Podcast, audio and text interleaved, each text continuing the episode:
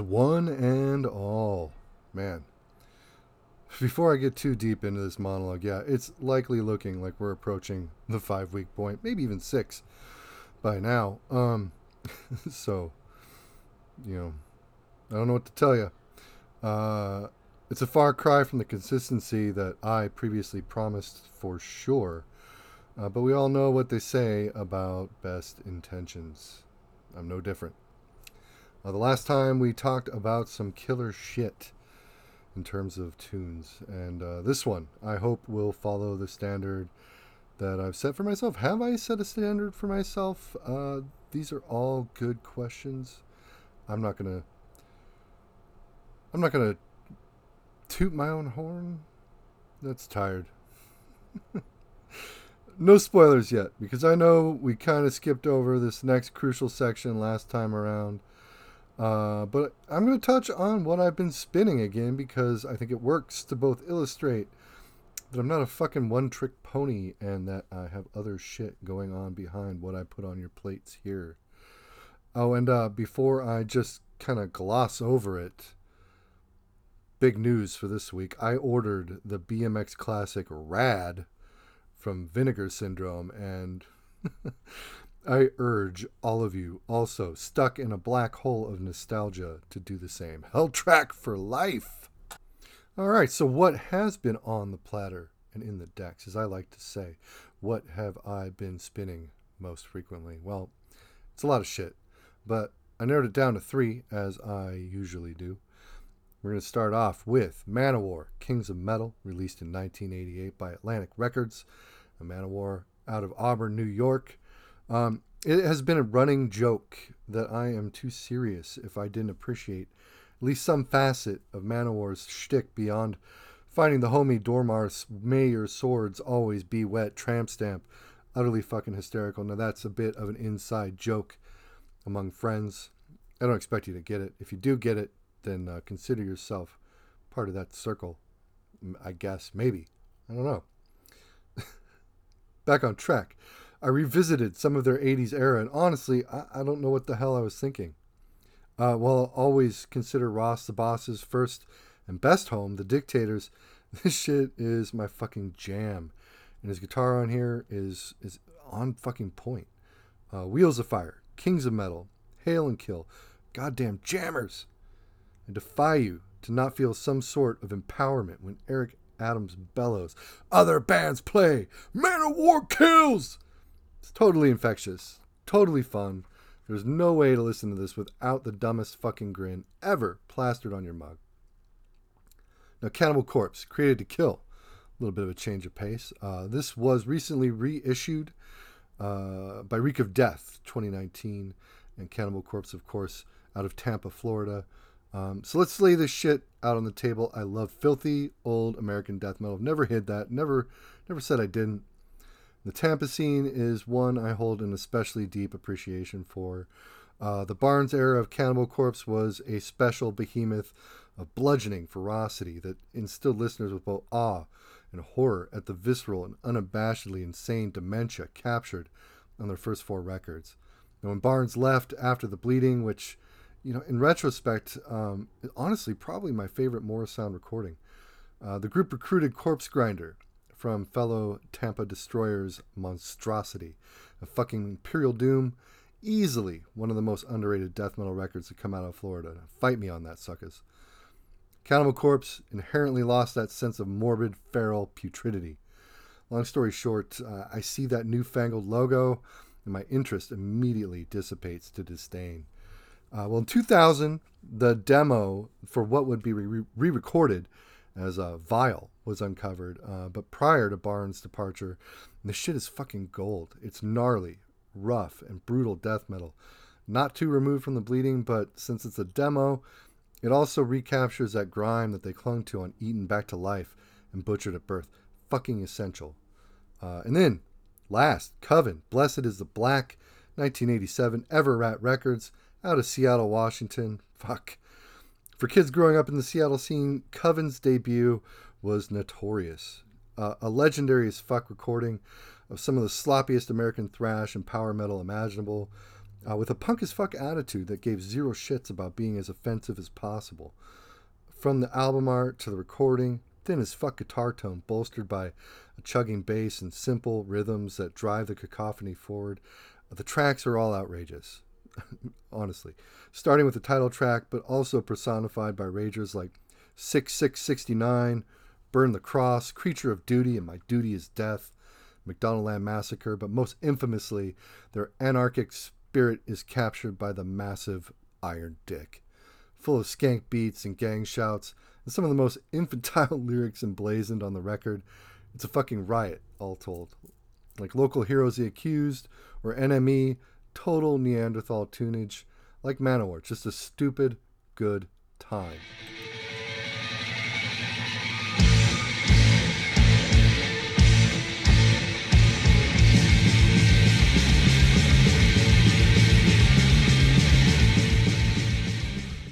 So where the fuck do I dive into this? This is a uh, it's going to be a long one, no lie. Um, and this is one that goes back to my earliest vision of what high defamation would eventually become, uh, like the first episode where we covered disclose. I initially had intentions to bring what we're going to be covering here today to life in print. Um, hell, I had the fucking page layouts done and everything, uh, but I just couldn't wrap my head around the text. It's a lot to mull over, honestly, um, but we're diving in. We're going to talk about Venice. Uh, this is certainly not a definitive list of shit that Venice offered punks and thrashers during its heyday, but uh, more of a starting point, uh, I guess, and at least even more specifically, the shit I was turned on to way the fuck back then. Um, I came onto a lot of this stuff randomly back in the day, which contributes to one of the reasons I think people asking, where do I start with X genre? It's kind of a fucking loaded question, uh, especially when you're speaking regionally, because honestly, what were scenes but regional stalwarts representing their tribe? Uh, when talking about Seattle metal, you'd have to mention the accused and fucking Queensryche, and they sounded nothing alike. So it makes these sort of exercises uh, total quandaries. Um, conveniently, Venice had a particular sound that was uh, pretty unmistakable. Uh, that suicidal record sound, thanks in no small part to uh, Mike Muir's suicidal tendencies, who, yeah, we're going to get to them, I promise. Uh, for me, the experience started with a band that initially had nothing audibly in common with any of the heavyweights that we're going to be covering. Uh, I know we've talked about coming up on 80s American hardcore like an incorrigible parrot who only ever learned like three phrases, but it's true, and I'm probably going to de- default to that countless more times. Um, beyond starter pack stuff, I think it's in most people's natures to dive deeper. So I was completely entrenched in shit like subculture out of Winston Salem. Um, I Heard a Scream LP was dark, it was raucous and infectiously angst ridden in, in a brazenly snotty fashion that, that begs to be heard, still holds up. Uh, or Chicago's Naked Raygun's, Throb Throb. Uh, still to this day, my favorite of theirs, an apocalyptic wave of driving, skanking rhythms and grooves that harbored a maturity not often seen in the fucking scene. Seen in the fucking scene. Inception. Now, add to that Reagan Youth from New York City and the Youth Anthems for a New Order album, which was an implosive dissertation on dangerous fucking punk. And, yeah, there was SNFU out of Canada with No One Else Wanted to Play, a record indebted to horror and schlock, but that fucking rocked. Um, I was led eventually to Cali shit like Blast and RKL, which point someone suggested I snag the tape Reagan's In by Wasted Youth. Now, the album came out in 81, and if you had an ear to the ground for SoCal punk from that era, you probably knew what it sounded like without even hearing it. A mishmash of vandals, DI, germs inspired noise. It was a blast to listen to, a mainstay in my car in high school for fucking sure. Uh, this is America, man. Fuck authority. Now, let's hear that shit.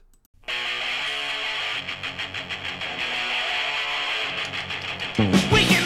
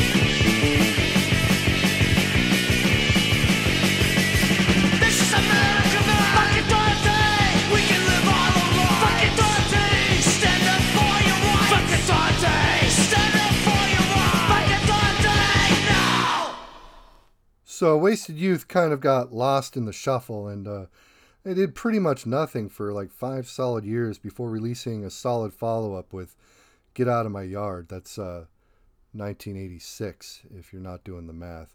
Uh, founder Chett Lehrer, whose uh, older brother Lucky was a stalwart in the far more acknowledged Circle Jerks, to my knowledge, was the only original member left in the lineup, and the sound went from roughshod germs worship to something more metallic. Fun fact the new logo on the record cover was drawn by a certain wrestling aficionado named David Arquette, who you may have heard of. Now, here's a just a, a kind of a funny aside.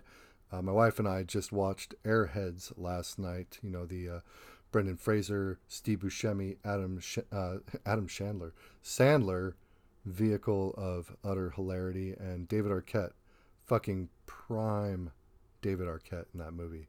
Um, now, it's by no means mandatory. Back to Wasted Youth follow up, get out of my yard. Definitely not mandatory, but I bought it due to association, and it did boast some fucking bangers for sure. We're gonna rock one out right now.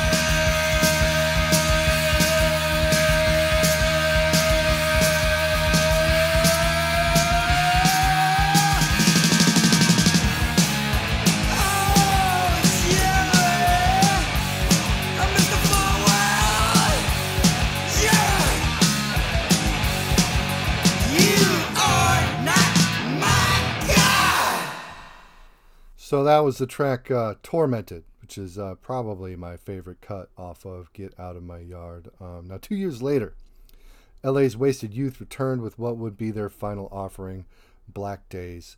Gone was the tag scrawl of the short lived logo from 86, and they'd adopted a much more metallic script utilizing Old English and cover art from the notorious Michael Seif.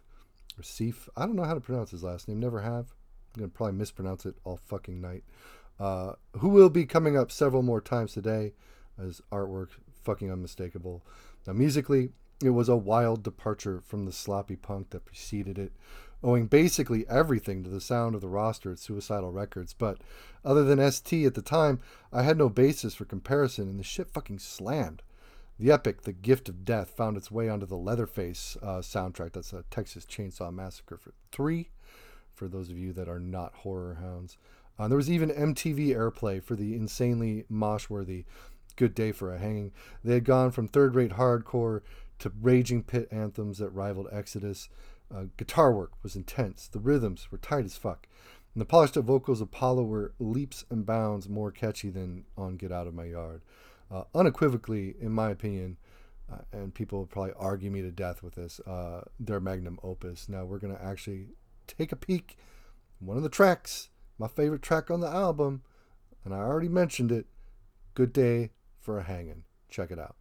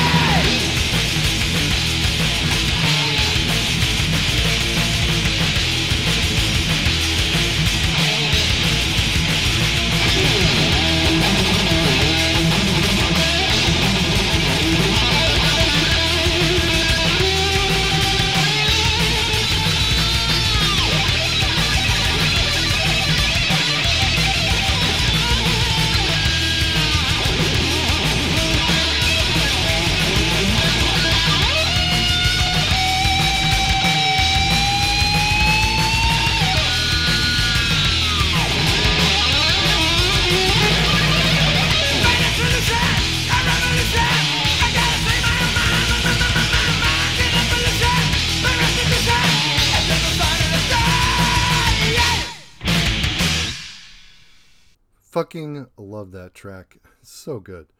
Just so good. Um, and now you're probably itching for a heavy hitter at this point. I promise we're going to get to them, but uh, the guys we're about to get into have just as much longevity, if not more, than some of the other folks on this list. Uh, six full lengths to their names, three of which I'd certify as classics. I'm talking about the inimitable Beowulf, specifically their debut on Mike Muir's Suicidal Records, which set the bar in 86 for skatable crossover. Now imagine, if you will, a bastard hybrid of Suicidal and Motorhead, and you'll start to formulate some idea of what you'll find on Beowulf's self titled LP. Driving. Could I even say motor charged? Probably could. Crossover for the Surface Slam set. I always imagine this permanently stuck inside the jam box, present at every half pipe in SoCal at the time. And once you hear it, you'll understand why. Uh, dudes looked like cholos, rocked Locs, and bandanas, and unremorsefully expressed a love for hard drugs and alcohol. I love this shit. It's catchy, melodic as fuck, driving crossover punk that has maybe only rivaled by their idols in Suicidal No Mercy. Check it out.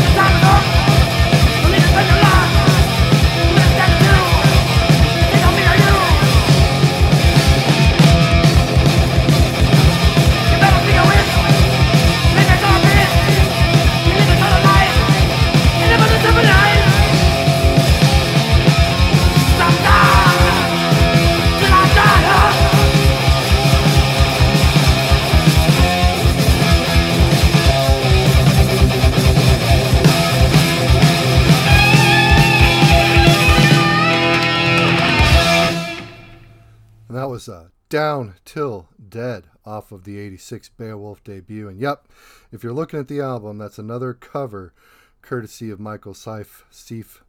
Seif. I don't know, man. Probably my favorite piece of his, uh, but he, everything he did is fucking gold. Beowulf would follow up their debut with two more classics that would become progressively more polished and lost a lot of the roughness that makes the debut so goddamn endearing.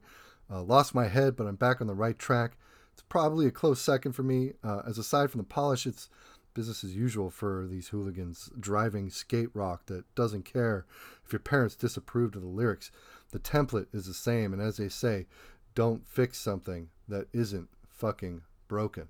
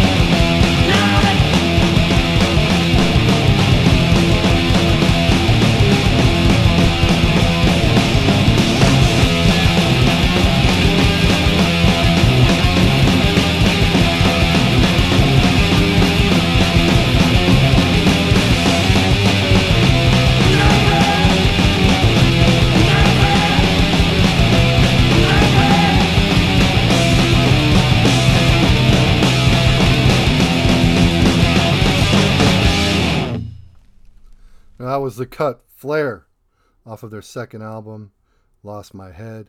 Uh, a lot of liquor references, and unfortunately, Beowulf did not age like a fine liquor.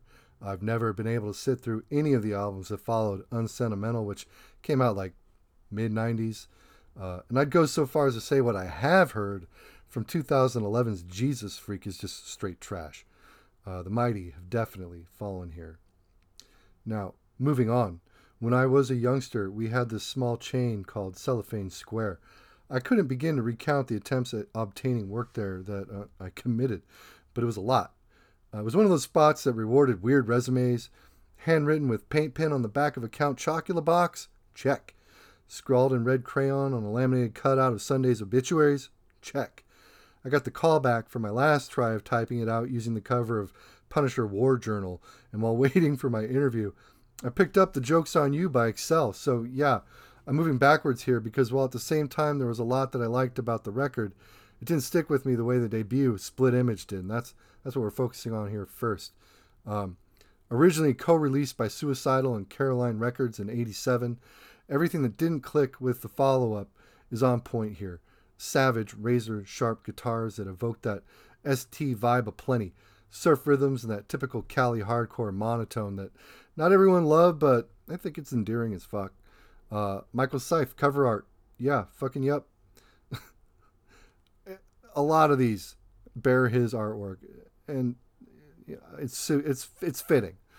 Uh, the opening track is a scathing reminder of everything good about the suicide angst-ridden teenage nonsense, but a band that was tight as hell and came fucking correct. The gem on this wax is easily the title track, so Let's fucking slam to that.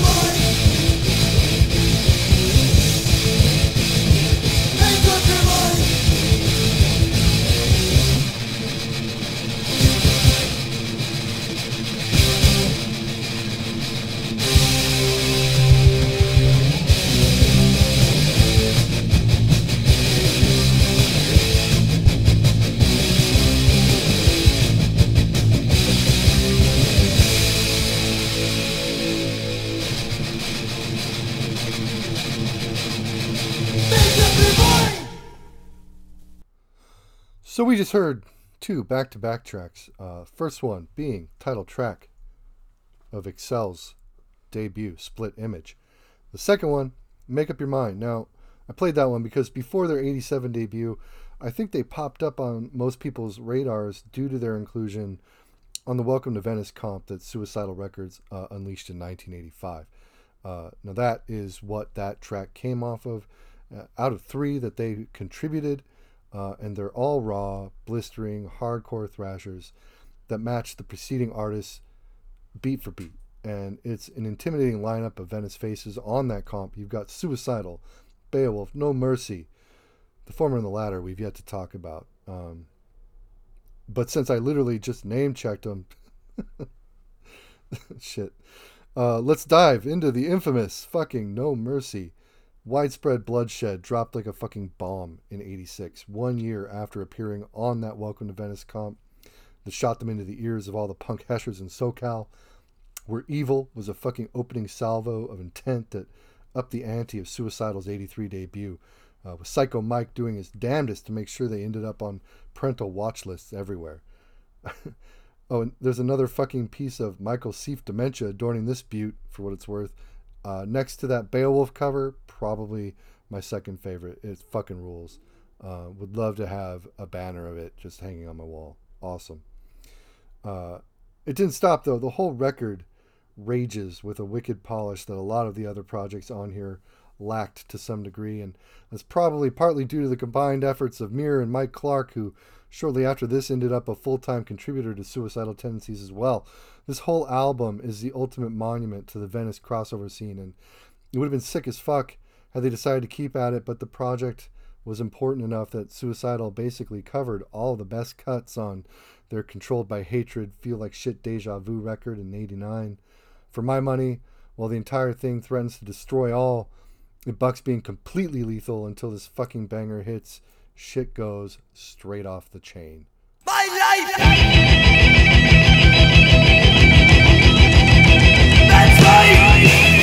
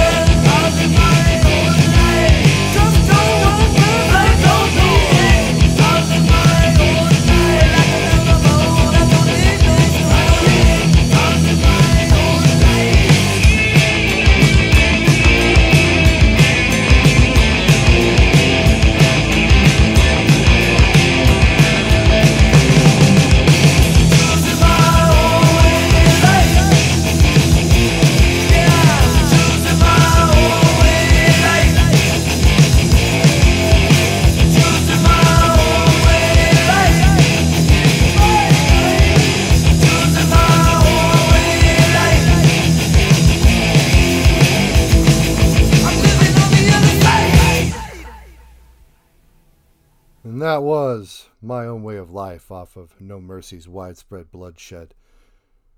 Fucking incredible record. Um, and we're going to move right on to basically what No Mercy became or was comprised of.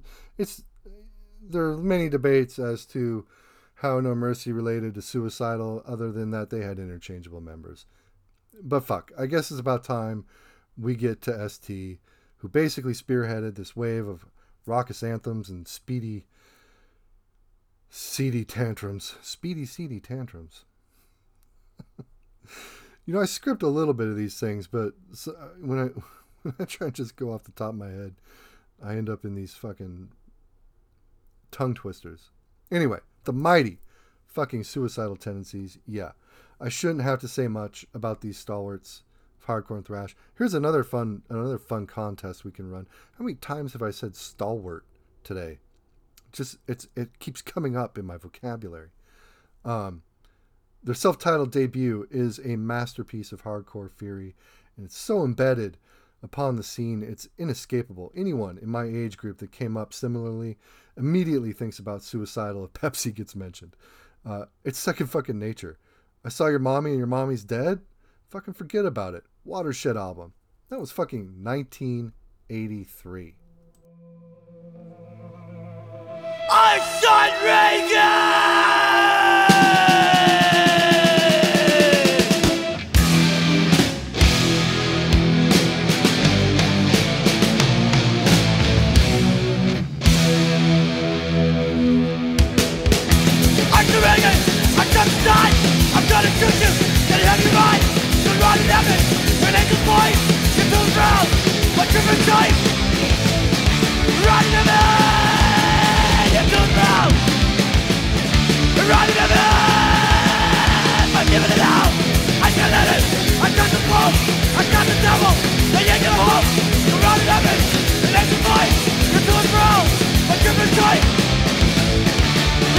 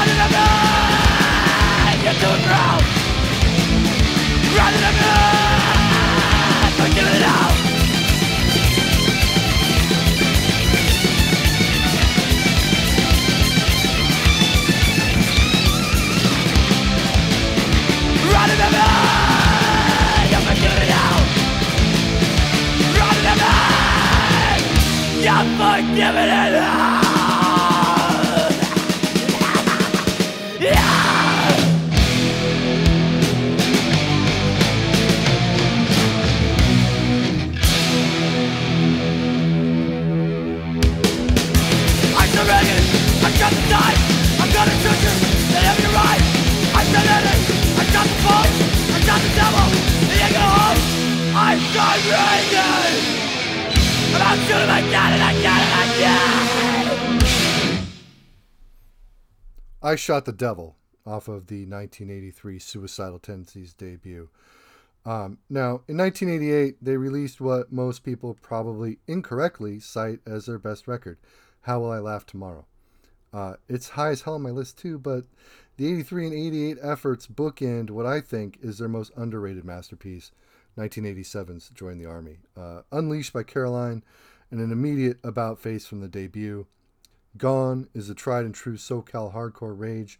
Guitarist Grant Estes was replaced by the almighty Rocky George, and the rest is history. We're faced with a presence that just doesn't just rage. They fucking shredded something savage. Welcome to the year, the cycle. It's been a long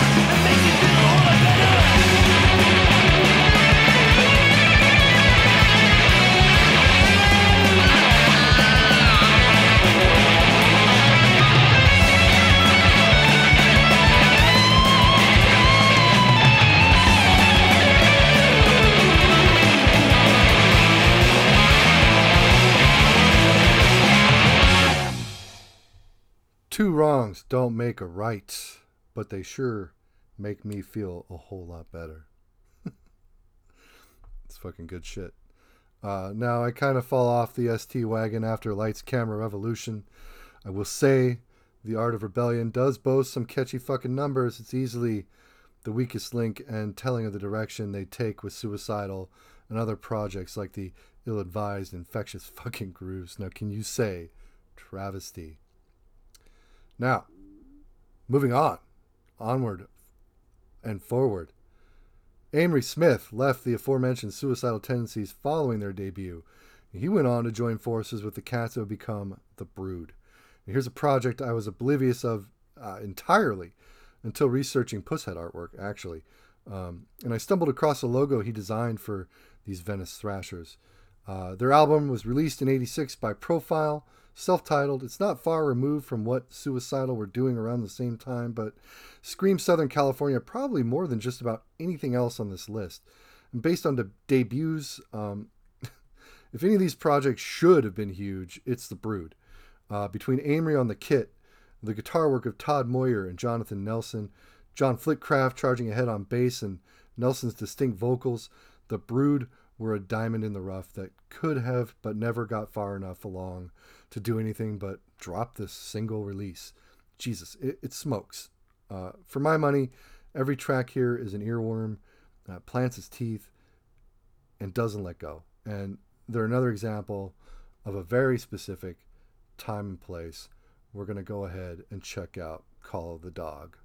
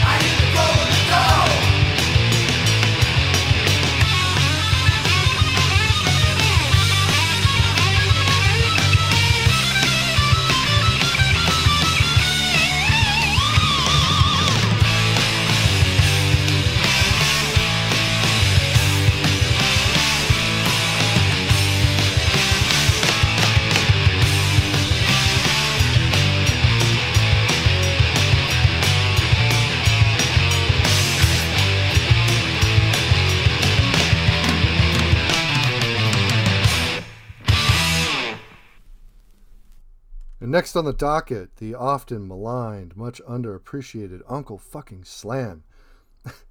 the running mythology was that the Brood ultimately changed their name after some lineup tweaks and became Uncle Slam. But in reality, this was a project that developed a good two years after Amery and Todd pieced out of the Brood altogether. And while the Brood kind of embraced the vibe of SoCal, punk, and thrash for their time, Uncle Slam were an ugly embodiment of the vitriol and rage that was also personified by the more metal folks coming from adjacent scenes like Evil Dead or Abattoir. Really, as soon as you saw the unmistakable Michael Seif, Seif cover art, again, not my favorite of his, but as I said, unmistakable. You likely knew exactly what they sounded like. Uh, Say Uncle, the debut unleashed in 1988 by Caroline Records. In my humblest of opinions, it's their high point. Every song is a raging slab of suppressed ferocity and boiling swagger. The guitar work, like most of these, really the true high point. Solos here fucking rip.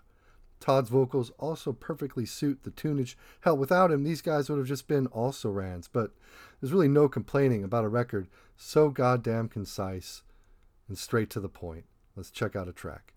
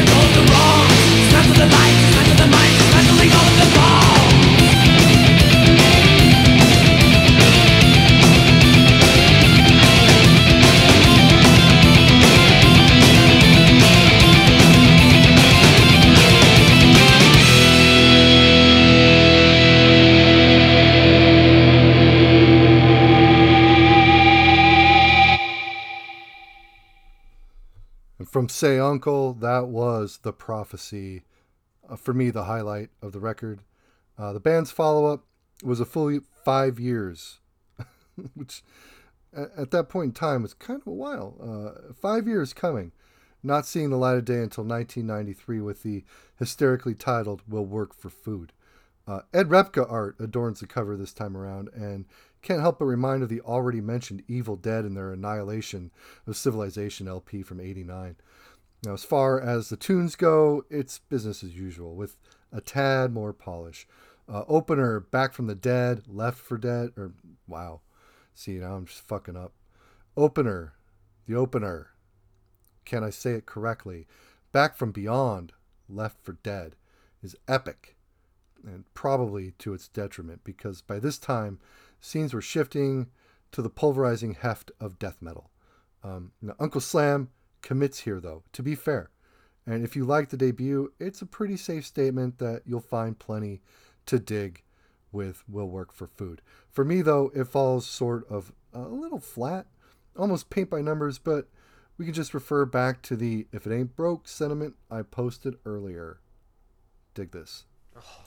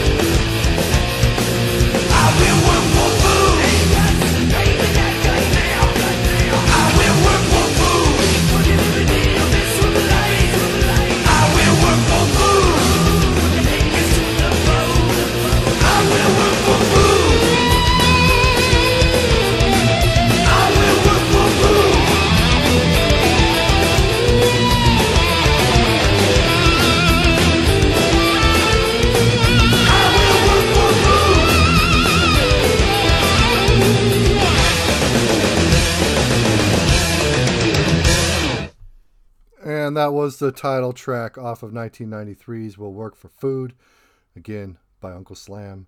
Another third LP, When God Dies. It's only going to get a passing mention here because by the time it came out in 95, not many people were still repping Uncle Slam, let alone Venice crossover at all anymore. Uh, props, though, for sticking with their guns and not caving into fully changing their sound to a Morrisound clone and churning out insincere, recycled death metal as a safe play. R.I.P. Uncle Slam, you were at one point great. Now, at this point, we are actually going to venture away from Venice, even though this whole episode's about Venice. Why? The other burgeoning scene at the time came over the brim of Oxnard, California, and spilled onto wax in a wave almost more copious than what we saw Venice give birth to. RKL, Ill Repute, False Confession, Aggression, Stalag 13, all rep Nardcore, and there were tons of others that seemed to give it up to the infamous Mystic Records. If you're a punk in any facet, you don't have anything in your collection sporting that Mystic yin yang, I can't help you. Now, Dr. Know came right on the scene at about the same time with an OG lineup sporting Brandon Cruz on vocals, and they adhered tightly to the template set by their Oxnard peers. Tight, short bursts of pent up hardcore fury, but fuck, the musicianship they boasted belied their scene. This shit scathed.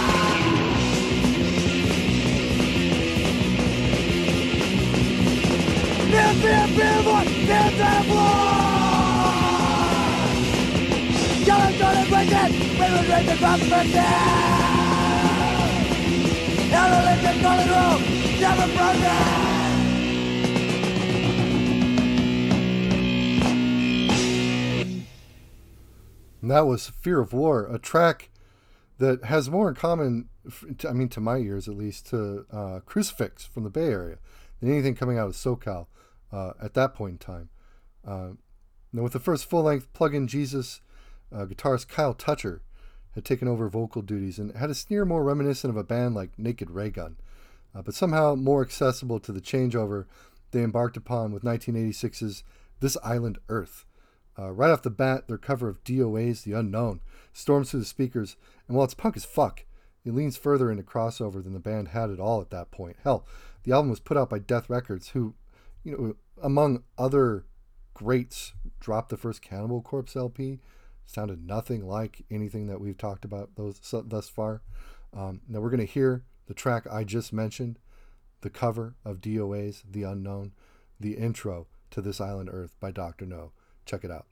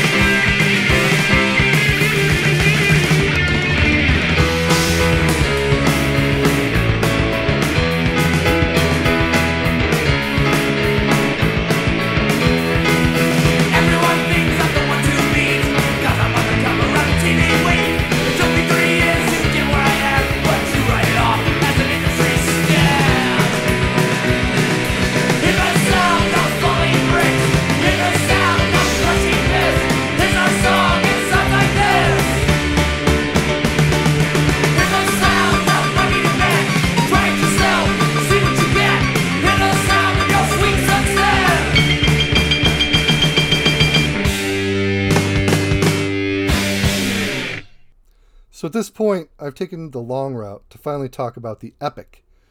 Yes, that shit gets thrown around a lot, but Epic suits 1988's Wreckage and Flesh perfectly. Also out, courtesy of Death Records, the band could easily fit right in with what No Mercy, Beowulf, or Suicidal were doing around the same time. Surfy metallic crossover that was apocalyptic as hell, catchy to boot, and boasted legit playing that most Nardcore acts were not able to keep up with. RKL tried with their Re- Reactivate album. Oh, God. The RKL record fucking sucks.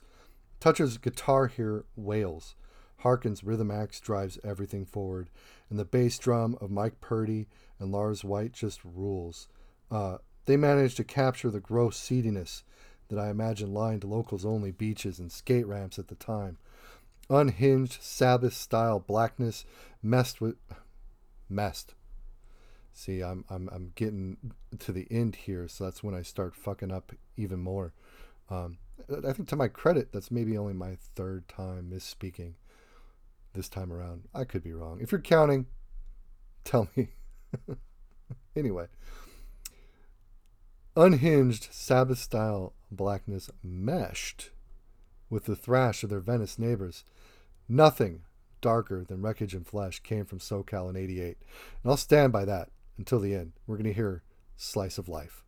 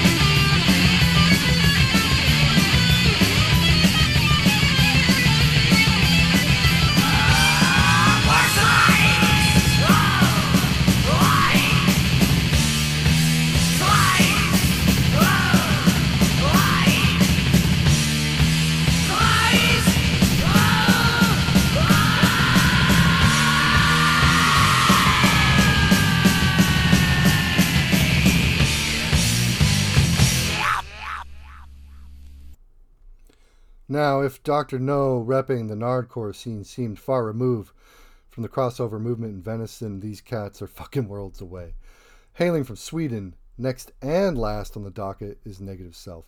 Uh, relatively new, too, so no one can say I only talk about the old shit here. Uh, though sadly, short fucking lived, having ended after two crucial records.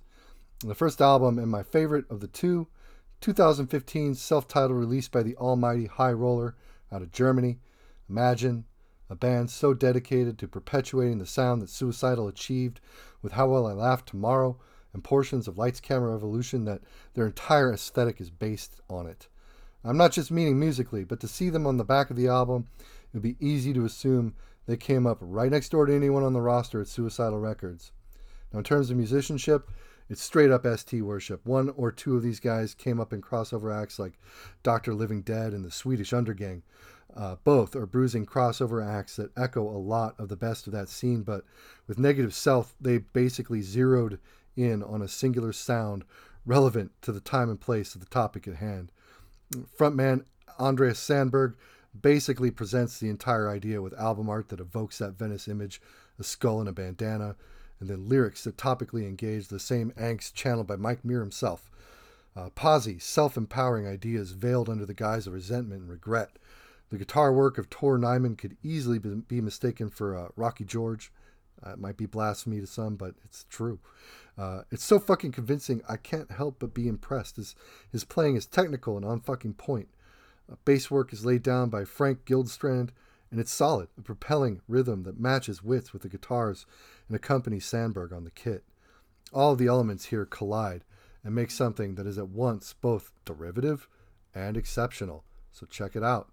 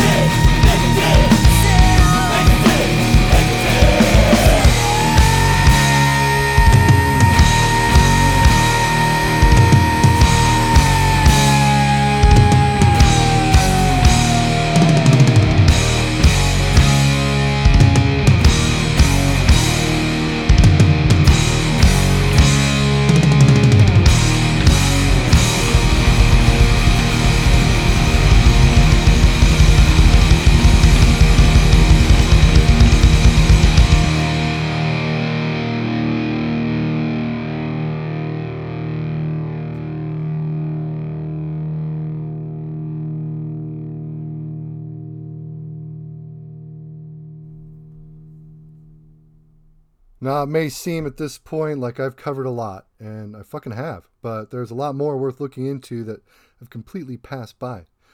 Neighborhood Watch put out a Vital mini LP in 83 that uh, I'd call essential, uh, as well as various tracks spread across Mystic Records comps. Rat Pack were another associated band that, while out of Santa Barbara, still adhered to the sound originally conceived by those first suicidal or wasted youth LPs. Their 1985 EP fucking blisters with that feral SoCal ferocity. The Grim were another Mystic staple who later put out a record on Alchemy, 1988's Face of Betrayal, that toes that line of metallic crossover peddled by their Venice peers. Evil came from Santa Monica with a killer demo in 89 of half pipe worthy crossover thrash, and followed that with another demo just as sick in 1990. All their output ended up compiled on an Experiments in Fear comp, a record that's hard not to get stoked to, just killer. Uh, lastly, gotta mention Six Sense, another obscure Venice gem, who put out a killer CD in 98 called El Payaso that emanates that suicidal SoCal vibe probably better than anything else for its time. Just rampaging, blistering skatecore that wears its influences on its sleeves.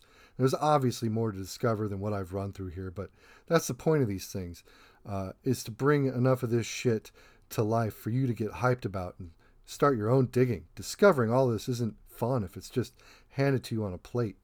And some might argue I've already given you too much already. I don't I don't know. I love doing this shit. I just want to end this by saying thanks for all the hype, love, and support. High defamation out.